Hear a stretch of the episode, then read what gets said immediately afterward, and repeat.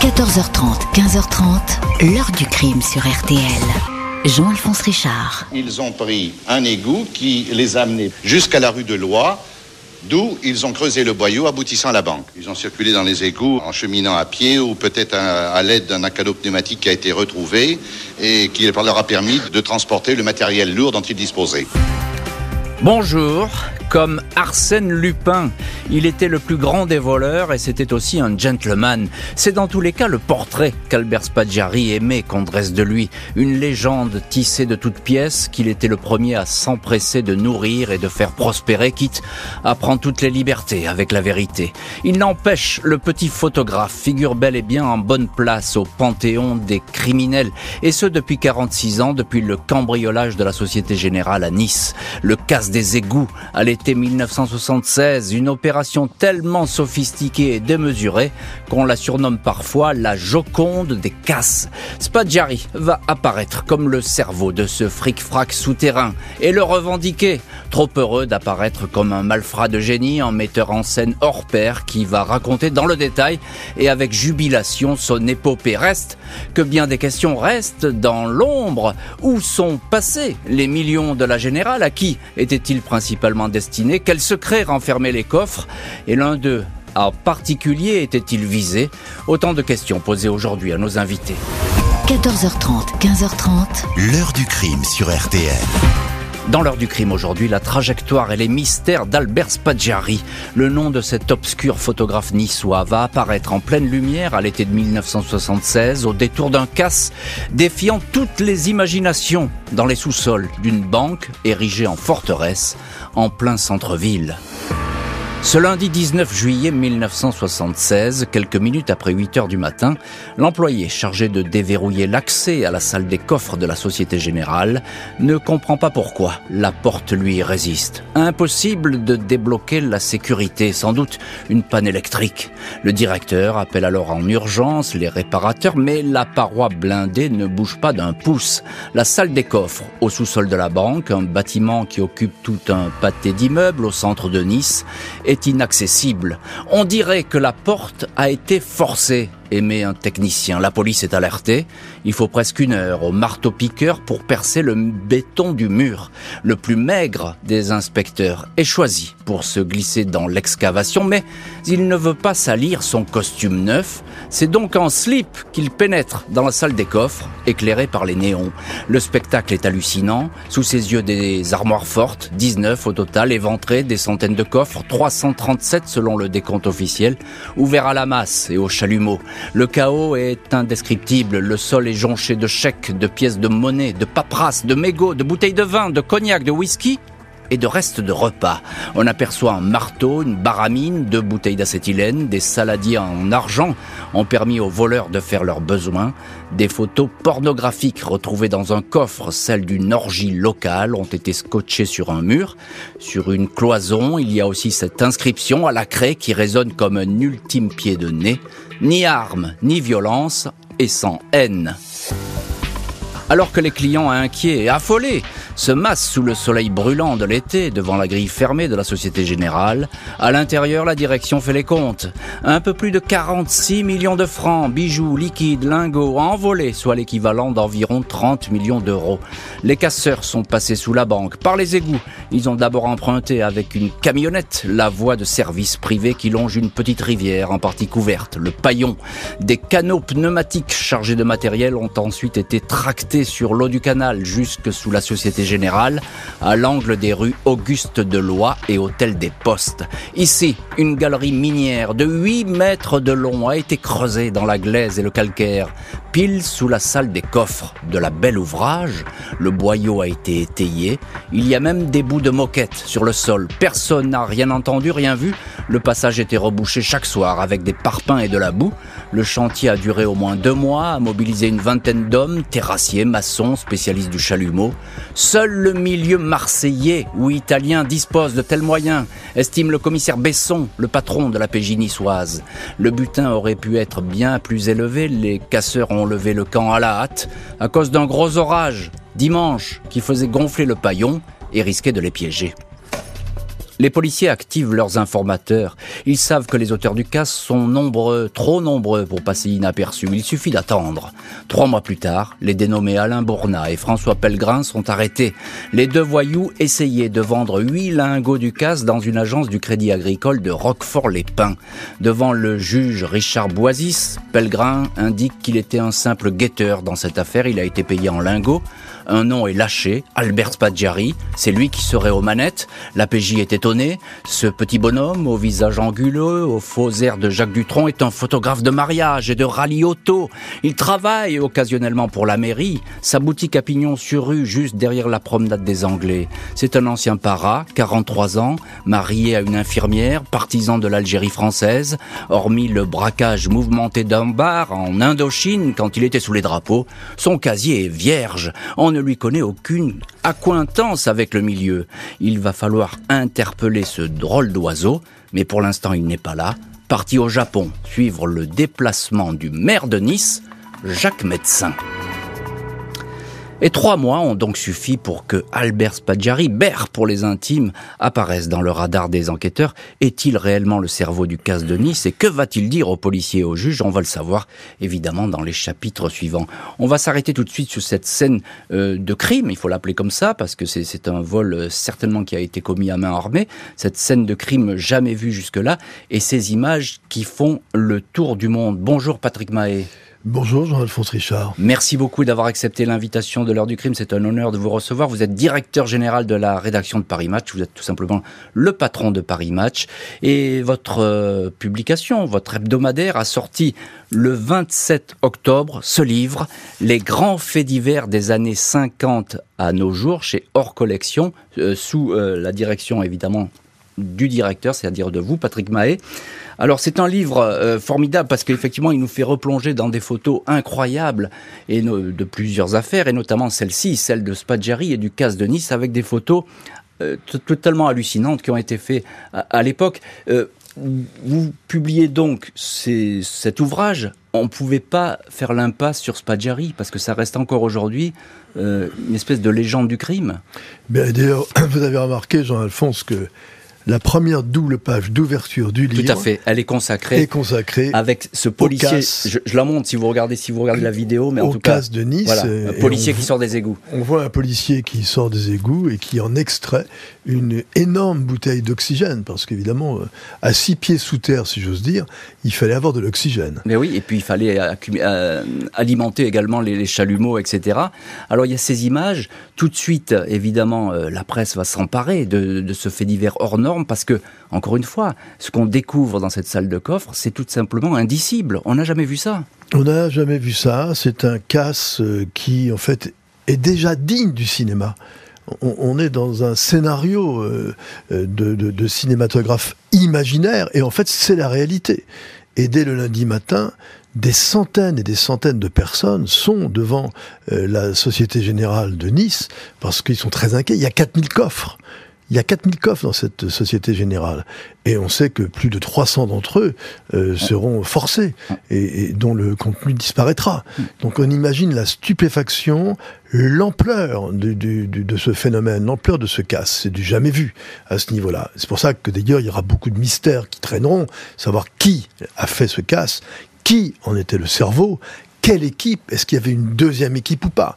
Donc c'est tout ce qui va alimenter euh, justement le mystère et les fantasmes autour de ce casse du siècle. Oui, et puis il y a ce cheminement, il faut le dire, euh, Patrick Mahé, parce que là aussi vous avez des photos à match euh, dans, votre photothèque qui est très très importante, du cheminement de ces hommes le long du Paillon, c'est cette petite rivière sous Nice. Le, plus spectaculaire probablement, c'est cette vision, cette, cette vision souterraine des choses avec le Paillon que vous évoquez euh, l'orage qui menace les, les voleurs. On peut même pas appeler ça des cambrioleurs, parce que le mot cambriole est un mot euh, aimable, en fait. Les, les voleurs de grande envergure, qui euh, vont d'ailleurs accélérer leur, leur coup de crainte que l'eau pénètre dans le souterrain et les tunnels qu'ils ont creusés et qui se trouvent piégés aussi.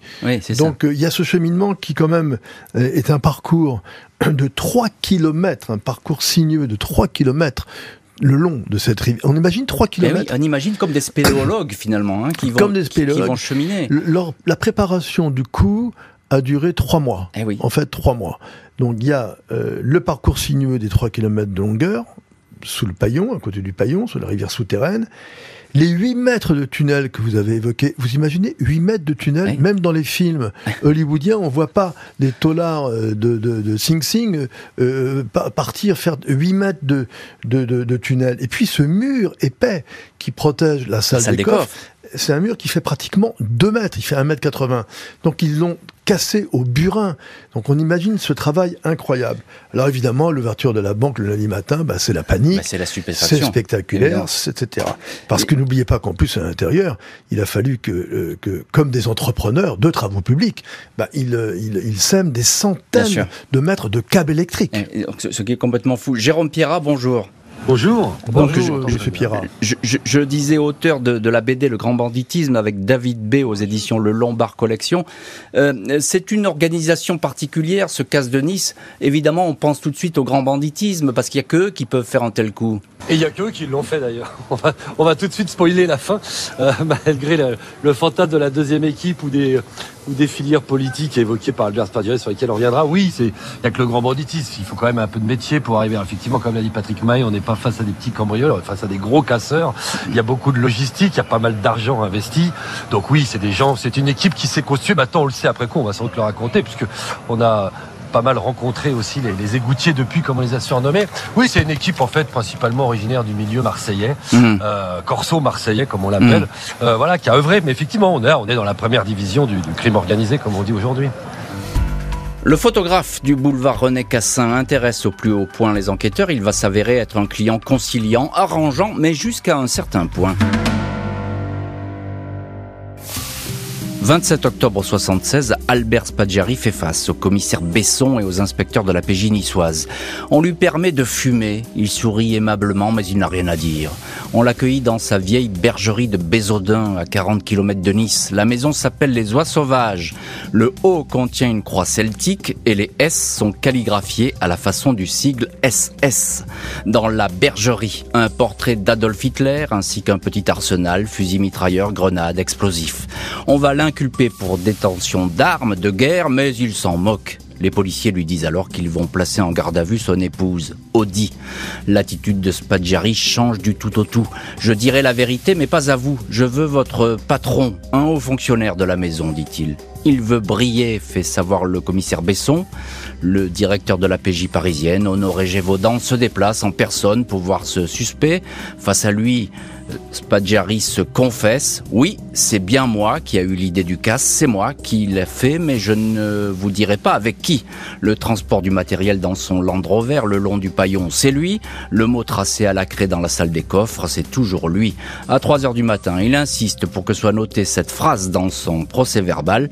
En résumé, je pourrais vous dire que tout ceci s'est fait avec la joie dans le travail et le travail dans la joie.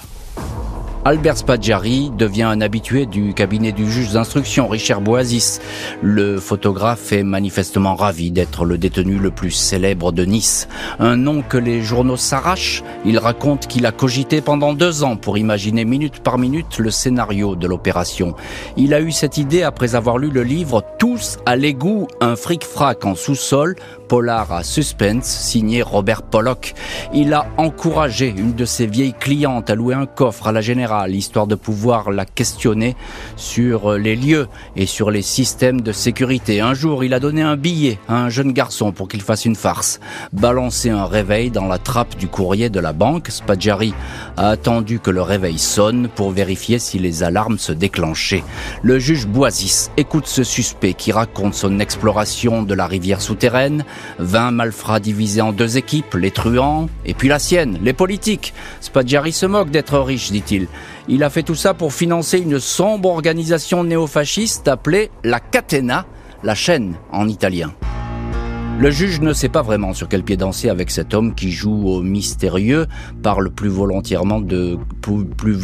de cause politique que de gros sous. Troublant, d'autant plus que Albert Spaggiari a réellement ses entrées dans les cercles influents et il bénéficierait de protection. Le Monde relate ainsi que le photographe a embarqué avec des valises très lourdes lors du voyage au Japon du maire Jacques Médecin. Se pourrait-il que quelques lingots d'or soient partis vers le pays du soleil levant? S'interroge le journal. 10 mars 77, 15h, Spaggiari est dans le cabinet du juge Boisis. Son avocat, maître Jacques Perra, est là, ainsi que la greffière, madame O'Haraud. Huit mois après le casse, c'est sa 17e audition, la routine s'est installée. Vous êtes bien pâle, lui fait remarquer le juge. Ce sont les dents, monsieur le juge, ce sont les dents. 16h55, Spaggiari indique qu'il va donner de nouveaux détails. Il se lève pour aider le juge à examiner un plan, puis fait volte-face, se jette dans le vide du premier étage. Une Renault 6 couleur caramel amortit sa chute. Il bondit sur une moto pilotée par un complice. Dans la rue déserte, Albert Spaggiari crie Vive la quille et ce Vive la quille va résonner longtemps dans les oreilles des policiers et dans les rues de Nice. Le film écrit par Spaggiari, il en est le metteur en scène. Et eh bien ce film, il continue le bonjour d'Albert va titrer un journal, on se frotte les yeux euh, pour croire à ce nouvel acte de pur culot euh, d'opportunité et on se demande qui est véritablement cet Albert Spaggiari. Jérôme Pierrat, journaliste et vous êtes en ligne dans l'heure du crime, spécialiste du crime organisé et du grand banditisme. Eh ben, la question, je vous la pose, qui est-il ce Spaggiari? Bah, Spaggiari, c'est, comme vous l'avez dit, un photographe de quartier. Avant ça, il a été euh, militaire, il a été parachutiste, il s'est notamment distingué euh, en Indochine, vous l'avez aussi rappelé. Et puis après, il s'est installé comme photographe de quartier à Nice. Il a une petite boutique euh, dans le centre-ville. Il habite euh, à une quarantaine de kilomètres là dans sa bergerie. Et c'est un type qui est inconnu, alors du, des mondes criminels, mmh. plutôt connu du monde politique. C'est un activiste d'extrême droite, mmh. proche des, des, des, groupes de l'époque, euh, qu'on va pas qu'on va pas reciter. Mais mais voilà, donc c'est un type qui est totalement inconnu et du milieu et de la police et de la justice. Enfin voilà, on ne sait pas bien qui c'est, à part. Euh, enfin, à ce moment-là, on ne sait pas bien qui c'est. Oui, c'est ça. effectivement, il n'a jamais trop fait parler de lui. Il sort de nulle part. On pourrait dire ça, les choses comme ça. Qui, était totalement inconnu. Oui, oui. Et, et, alors. d'ailleurs, c'est bien l'énigme de, cette affaire, c'est que les policiers se demandent bien comment ce type est arrivé euh, au milieu de cette équipe. Oui, et ça, ça, va être dur à, le savoir. Effectivement, il a tissé sûrement des liens avec le grand banditisme. Il parle lui tout de suite, Spaggiari, de la piste politique. Il dit moi, je fais pas ça pour le fric. C'était pour financer une organisation néo-fasciste. Est-ce qu'on peut le croire. Non, alors après coup, on saura que c'était complètement faux, mais effectivement, sur le moment, il dit ça sans doute pour écarter les soupçons euh, de ces réels complices qui sont des gros voyous marseillais dont il se méfie quand même et qu'il craint en, partie. Euh, et donc, il va s'inventer, il va se broder, euh, il va broder une histoire autour de ça, et puis surtout s'attribuer le rôle de cerveau qu'il a jamais eu, puisque les cerveaux ont été identifiés depuis. L'un des deux est mort il y a quelques mois pendant le Covid, du Covid d'ailleurs. Il s'appelait Jacques Cassandri, dit le Chauve, un Marseillais, et, et l'autre s'appelait Jean-Claude Migosier, était abattu dans les années 80 dans des guerres de machines à sous. C'est même lui qui avait écrit Sans armes, ni haine, ni violence dans la banque. Alors oui, alors formule. Donc, euh, donc Spaggiari et Spaggiari, on a su après, je, vais vous dévoiler tout, n'était même pas le week-end du casse dans la banque. Euh, il les a rejoints un petit peu, mais en fait, il a jamais participé à la construction et à la et à la, au percement du tunnel, puisque pendant ces trois mois, il était obligé lui d'ouvrir la journée sa boutique de photographe pour éviter d'éveiller les soupçons. Donc les autres lui dit, toi, tu continues de tenir ton petit commerce pendant que nous, on va aller bosser. Voilà, donc euh, ça, c'est effectivement c'est la, la, version qui va ensuite euh, émerger. Euh, mais en l'état, effectivement, tout tourne autour de Spaggiari. On ne parle que de lui. il, il, est, au centre de, toute cette affaire. Patrick Mahé, directeur général de la rédaction de Paris Match, et puis vous sortez le 27 octobre ce livre, Les grands faits divers des années 50 à nos jours chez Hors Collection, et ces matchs qui publient ses meilleures photos, et notamment sur cette affaire. Il y a quelque chose de très étonnant dans cette histoire, c'est que rien est filtré. Il y a une vingtaine de personnes au moins qui sont impliquées dans, ces égouts. On sait que, évidemment, ça parle beaucoup et très vite. Là, euh, bah, les policiers, ils n'ont rien vu venir. Non, ils n'ont rien vu venir. Et Spaggiari euh, est méconnu. C'est exact. Ce qu'a dit Jérôme Pierrat est parfaitement exact. Il est méconnu, mais pas inconnu.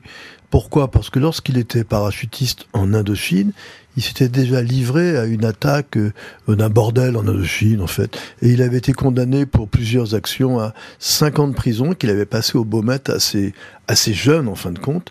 Il avait été viré de l'armée, d'ailleurs. Et euh, voilà, il, il, était parti au Sénégal. Il avait même appris là-bas euh, euh, à forcer un peu, à arranger des coffres forts pour une agence de sûreté. On voit à quoi ça mène, d'ailleurs. Mmh. Donc, il était méconnu. Et en fin de compte, on peut se dire qu'il est devenu le porte-parole en réalité, du, du, euh, du, du, casse du siècle, ce qui arrangeait bien tout le monde, oui. ce, qui, ce qui forcément arrangeait tous les complices et les autres cerveaux présumés. Il en a été probablement non pas le cerveau, mais une partie du cerveau. C'était pas non plus quelqu'un de à, à l'encéphalogramme plat. Il a quand même, euh, il, il, avait euh, une imagination débordante, un sens de la mise en scène. Euh, son évasion d'ailleurs démontre une préparation. On ne peut pas improviser comme ça, euh, même si on est un ancien parachutiste, un saut de 6 mètres depuis le, le bureau du juge. Premier étage. Il avait une complicité des complices qui étaient d'anciens membres de l'OAS d'ailleurs. Il est parti, on l'a, il est parti sur une moto, on l'a euh, transporté dans un parking près de l'embarcadère des ferries qui partaient mmh. pour la Corse, euh, et tout ça était quand même organisé. Mais... Donc euh, voilà, on peut dire que c'est pas non plus. oui, il n'est pas rien. Il n'est pas rien, même si le, le, le, le dernier trait qu'il a créé, c'est le journal d'une truffe. Il n'était pas non plus vraiment une truffe. La cavale de celui qu'on appelle alors le cerveau du casse de Nice va durer de longues années, un jeu du chat et de la souris avec les policiers. 10 mars 1977 au soir, Albert Spaggiari ouvre le champagne dans le studio loué sous un faux nom par Audi, son épouse. Il y a là les deux hommes qui lui ont permis de s'enfuir du palais de justice. De vieux amis, Michel Bruzo-Grillet qui pilotait la moto et Robert Bob Desroches. Le fuyard ne peut pas rester à Nice, sa photo est dans tous les journaux. On le place dans le coffre d'une voiture sur un train de fret direction Paris. Il disparaît. Mai 78, presque deux ans après le casse, Spaggiari, perruque brune, fausse barbe et lunettes, surgit dans Paris Match, photographié à Madrid. Il donne de ses nouvelles, provocateur, rigolard. Deux ans plus tard, le revoilà dans Match, perruque blonde, fumant un Havane devant une boutique de cigares du Vieux-Genève. 1983, Bernard Pivot enregistre en secret une émission spéciale d'apostrophe. Monsieur Albert, comme il aime se faire appeler, a en effet écrit une espèce d'autobiographie, le journal d'une truffe. La même année, il se laisse filmer à Rio, trinquant avec l'anglais Ronald Biggs, autre cerveau en cavale, celui de l'attaque du train Glasgow-Londres. Les policiers ne se formalisent guère des péripéties de Spaggiari. Ils savent que le fuyard commence à être à court d'argent, monnaie ses interviews et finira bien par tomber. En France, une vingtaine de personnes ont été interpellées, des hommes de main dont il est bien difficile de savoir ce qu'ils ont fait dans les égouts de Nice. Seuls six suspects, cinq hommes, une femme comparaissent au mois d'octobre 79 devant la cour d'assises des Alpes-Maritimes. Procès qui tourne vite en rond et s'englue dans les silences. Acquittements et trois condamnations pour complicité. Aucun de ces accusés n'aurait fait partie des égoutiers. Aucun n'a donné la moindre information sur Albert Spaggiari. Et voilà donc pour ces années d'incroyable cavale, il y a eu l'incroyable casse, il y a eu l'incroyable évasion, et puis il y a, l'incroyable cavale. Des, décidément, Albert Spaggiari aime les superlatifs. Euh, Patrick Mahé, directeur général de la rédaction de Paris Match, vous publiez les incroyables photos de Spaggiari dans ce livre, hein, les grands faits divers des années 50 à nos jours, euh, collection chez Hors Collection. Euh, Qu'est-ce qu'on vous pouvez nous dire sur ces photos? Il y a les photos hein, en Espagne. Comment Match retrouve-t-elle la, la, trace de, de Spaggiari ah, eh bien, c'est là, on est un petit peu dans dans le secret. Non, dans presque dans le, le, le cimetière des éléphants, si j'ose dire entre guillemets, comme l'aurait chanté Eddie Mitchell. En fait, euh, les personnes dont, dont, on peut parler sont toutes mortes. Spaggiari est mort. Les deux journalistes qui ont apporté les photos retrouvées à Madrid sont morts. Arnaud Hamelin, il y a quelque temps, de maladie, euh, et euh, Hubert Lassier, euh, qui était un, je dirais, un, un proche de l'Algérie française également, donc proche de Spaggiari, proche de ce milieu. Mmh. et ce sont eux qui ont retrouvé Spaggiari à Madrid et qui l'ont photographié à la sortie d'un égout. Et ce qui est extraordinaire, c'est que quand euh, cette photo, il était grimé, il avait fait de la chirurgie esthétique, et en surgissant de cet égout, il a lancé cette phrase extraordinaire, je ne peux pas résister à pénétrer dans un égout, parce que j'ai toujours le sentiment qu'au-dessus de cet égout, il y aura une banque. Alors, ça, c'est Spadjari. Ça, c'est Spadjari, bien euh, sûr. Il, joue beaucoup bah, de la provocation. Exactement. Et plus tard, évidemment, puisque vous l'évoquez aussi, il y aura ces retrouvailles avec Spadjari, alors totalement euh, méconnaissable encore une fois, avec une casquette, une très jolie casquette, genre casquette irlandaise. Il est, il est blond, il a des lunettes fumées, et il pose devant un grand portrait de Jacques Mérine. Photo qui est dans votre livre, évidemment. Absolument. et pourquoi pourquoi prend-il cette pose?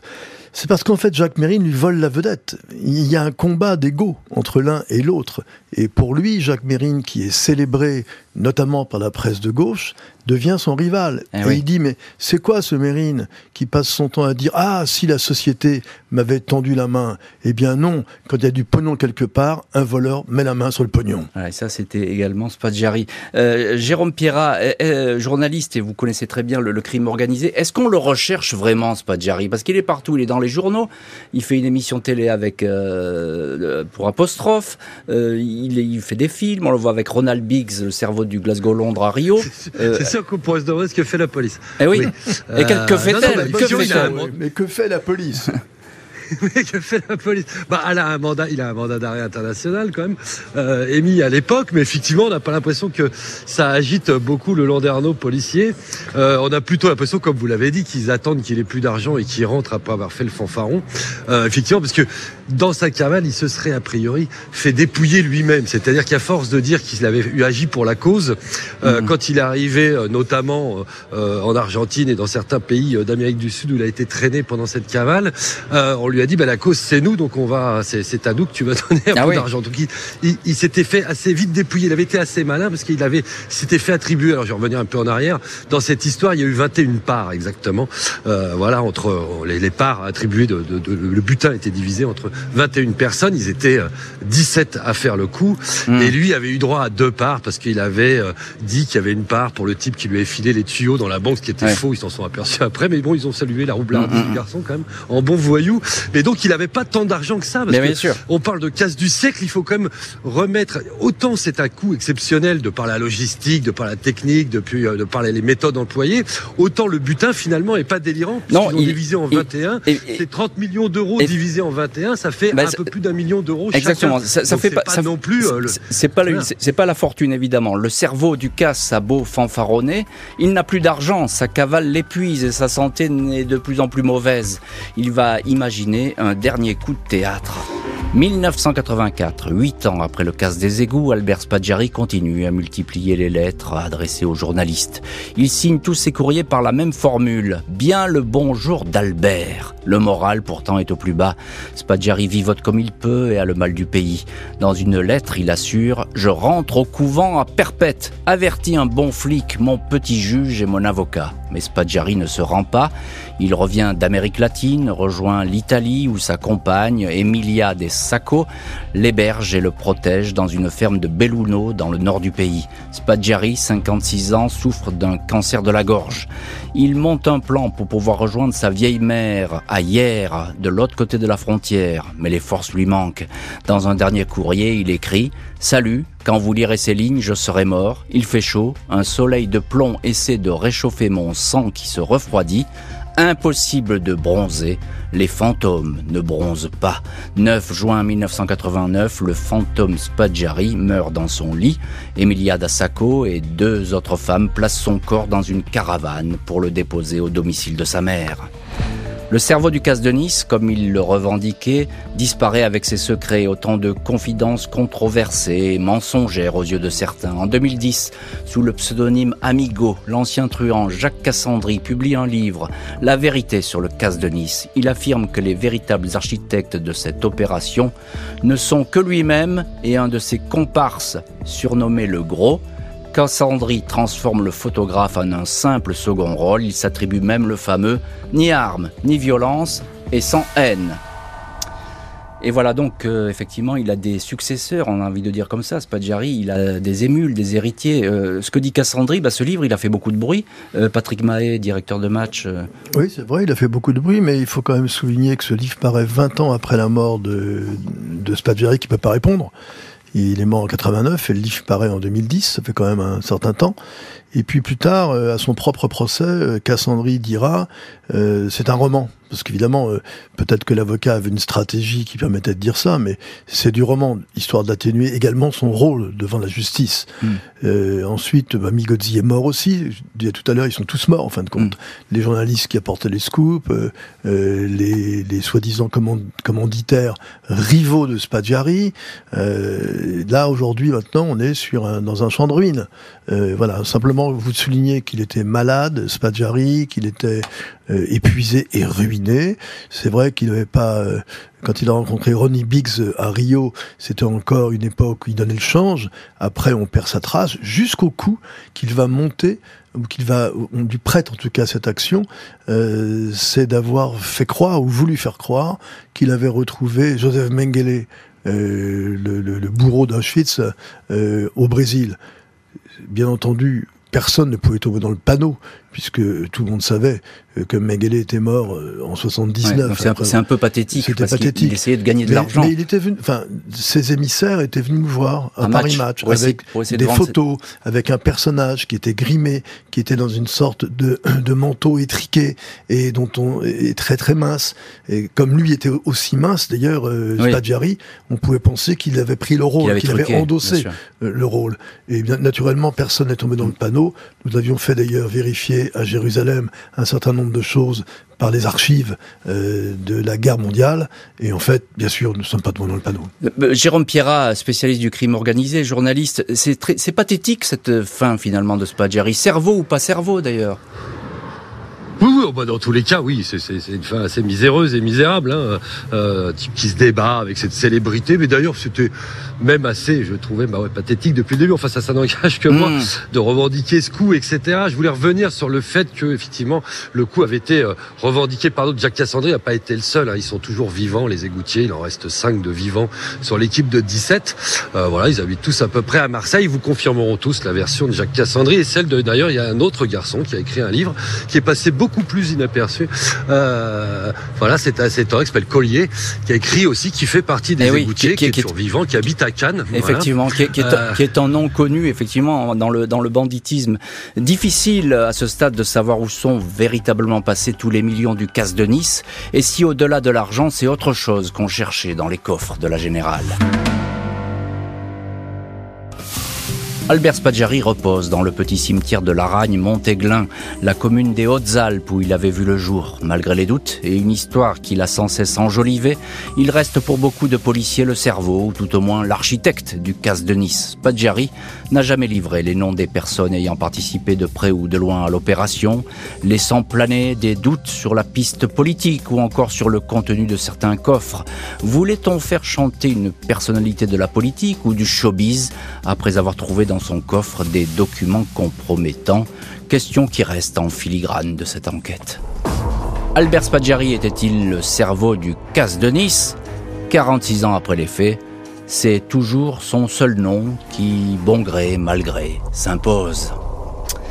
Et voilà donc pour euh, la trajectoire d'Albert Spaggiari avec cette fin pathétique qu'on a racontée. Jérôme Pierrat, journaliste spécialiste du crime organisé et du grand banditisme, auteur de la BD Le Grand Banditisme avec David B aux éditions Le Lombard Collection dans la petite BD Tech des Savoirs. Voilà, euh, ça je, je, vous ai cité votre, votre ouvrage en entier cette fois. Euh, merci. Non, non, mais je vous en prie. Et, et simplement, Jérôme Pierrat, est-ce que cette opération c'était uniquement pour l'argent? Parce qu'on a dit, on a raconté plein de choses là-dessus.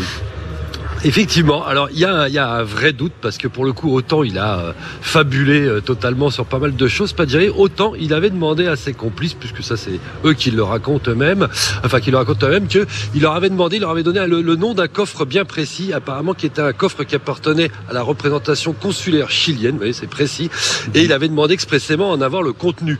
Et ça l'intéressait euh, plus que, plus que tout. Alors effectivement, ils lui ont donné le contenu sans regarder, contenu qui visiblement il avait essayé de négocier auprès des, services de renseignement américains, euh, puisque ceux-ci vont appeler la police française, la CIA va appeler la police française en disant on a un certain Albert Spaggiari euh, qui nous dit qu'il a des documents confidentiels, est-ce que vous corroborez l'histoire, etc. Donc ça c'est dans les archives policières. Donc effectivement, il a tenté de négocier. Alors est-ce qu'il est, enfin visiblement on avait entendu parler, est-ce qu'il a misé petit coup de Paris, savoir ce qu'il y avait dedans et peut-être qu'il hmm. s'est dit il y aura de hmm. quoi monnayer. En tout cas, visiblement, ça n'a jamais vraiment abouti cette histoire. Et à part et à part quelques documents compromettants euh, euh, concernant la brigade des mœurs, il n'y avait pas grand-chose d'autre visiblement dans ces coffres. Ah, absolument, mais c'est quand même incroyable ce que vous nous racontez, Jérôme Pierrat, parce que ça veut dire quand même quelque chose. Encore un petit mot, euh, c'est qu'il a le bras long, Spadjari. on le présente comme quelqu'un, une espèce de clown, etc. Bon, la vitrine du casse de Nice, mais bah, il a ses entrées un peu partout. Oui, bah, visiblement, il avait quand même des relais dans les milieux politiques de droite et de, droite extrême, on va dire, etc. Donc, euh, visiblement, ça, il grenouillait là-dedans, parce que même quand il va en Amérique du Sud, il a des relais politiques qui mm. s'occupent de lui là-bas, c'est prouvé, etc. Donc, euh, donc effectivement, mais on n'a jamais su vraiment ce que contenait euh, ce coffre de la représentation conseillère chilienne. Est-ce qu'elle était à la teneur des documents ben Est-ce qu'il savait lui-même ou est-ce qu'on lui avait eh dit si tu vas, profite d'aller regarder le coffre 112 Peut-être qu'il y aura un truc monnayable. Mais en tout cas, effectivement, il avait les services eh ben, euh, de renseignement américains. On, va rester sur ce mystère du coffre 112. Euh, Patrick Mahé, directeur général de la rédaction de Paris Match, je montre tout de suite ces, photos à ceux qui peuvent la voir et qui ont la vidéo, euh, avec ces lettres que vous écrivez, qu'écrivait Spadjari à Match, signé Bon baiser du pays de Caval, signé, et signé, de ses empreintes. Avec ses empreintes. Avec ses empreintes, pour bien montrer, pour bien montrer que c'était lui. Question toute simple, il disait la vérité, Spadjari, ou c'était un affabulateur? Bah, c'est d'abord un grand metteur en scène, le metteur en scène euh, hors pair qui raconte avec jubilation un petit peu euh, ce qu'il a fait. Euh, en revanche, comme vous l'avez souligné, le juge lui-même va dire que par l'accumulation de détails qu'il va donner, il ne peut absolument pas être étranger au casse, ça se va de soi. Donc est-ce qu'il en est l'instigateur? Est-ce qu'il en est le cerveau? Je ne peux pas l'affirmer aujourd'hui. Ce que disait tout à l'heure Jérôme Pierrat est vrai. Juste après le casse, peu de temps après le casse, il part pour Miami. Il part pour Miami où il prend contact avec des gens de la CIA et il leur dit qu'il va révéler des petits secrets, mais ce sont aussi les gens de la CIA qui vont le signaler à la mm. police française.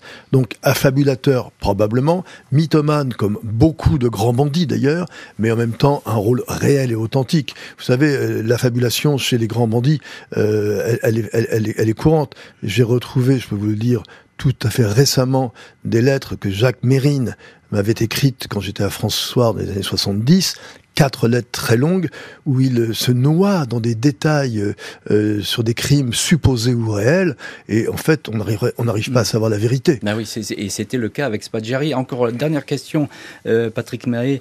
cette histoire elle est aussi extraordinaire parce que c'est le presque un des premiers romans photos euh, du crime, j'ai envie de dire.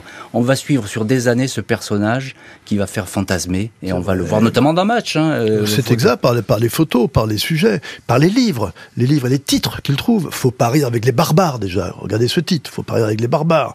Ensuite, les égouts du paradis. Après, Journal d'une truffe.